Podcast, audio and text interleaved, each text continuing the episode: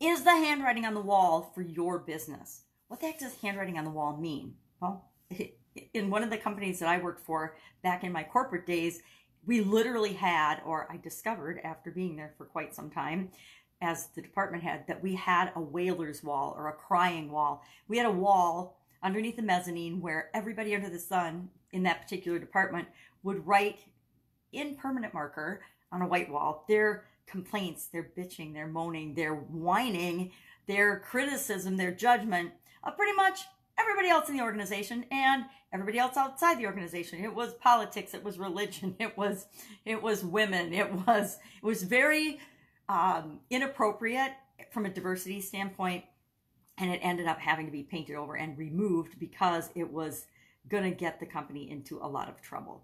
So, literally, there can be handwriting on a wall. This dates back, this idiom, this saying, this belief, this thought dates all the way back to the Old Testament when the king of Babylon had a vision and a dream that there was handwriting on a wall and some mysterious words I can't remember, but Daniel was called in to to decipher and translate the the words. And the words basically were a prophecy that the kingdom was going to fall. And it eventually did fall, which led to this saying or the adoption of this saying that the handwriting's on the wall. And it usually means something bad is going to happen. It's kind of like waiting for the other shoe to drop, like we talked about yesterday, that we're waiting for something bad to happen. Now, I say, yeah, that's what it's meant in the past, but it doesn't have to mean that for you. Is the handwriting on the wall for you and your business that you're just going to kick butt and take names and be a super successful, supersized business?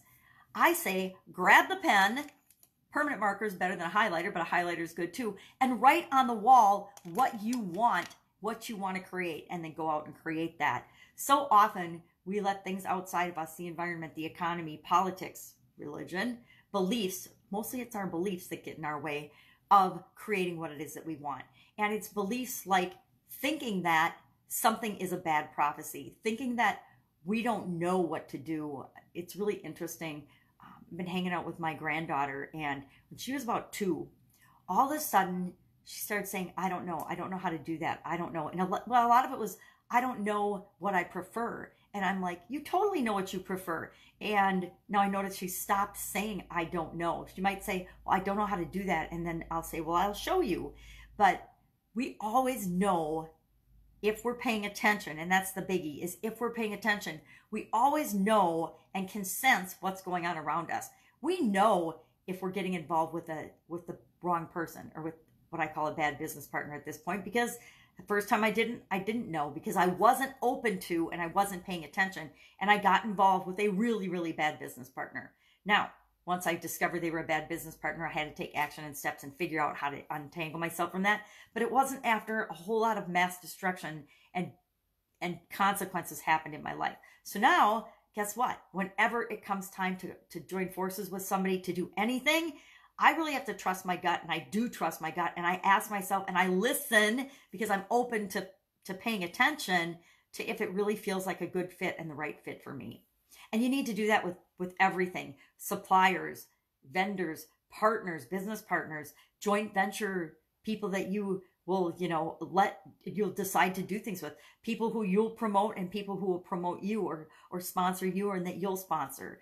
Um, and you know any way you look at that or you'll affiliate yourself with or join forces with on anything any project um, it's it's interesting we can interpret each of these things any way that we choose. And it's a matter of if we're being open-minded or not or closed-minded or not. And part of why i'm doing this and talking about these little idioms every day in case you haven't figured it out yet is because i personally want to be more open-minded. I want to be able to perceive and look at my world from different viewpoints. I don't want to just always look at it based on my own experiences and things that I've I've done, seen, had, felt, and experienced in the past. I want to be open minded enough to say, well, yep, that's what this means. That's what this book says this means. But what does it mean to me? Because that's what's most important.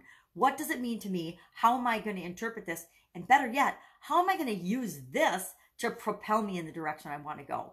Prophecy when did then when does we decide that prophecy means something bad or it's a bad negative prophecy? I think it's probably from all the doom and gloom, you know, world and stock market and whatever else things where we prophesize that things are going to happen bad and and be bad. But we don't have to. We can prophesize that things are going to work out perfectly for us because they pretty much always do, right?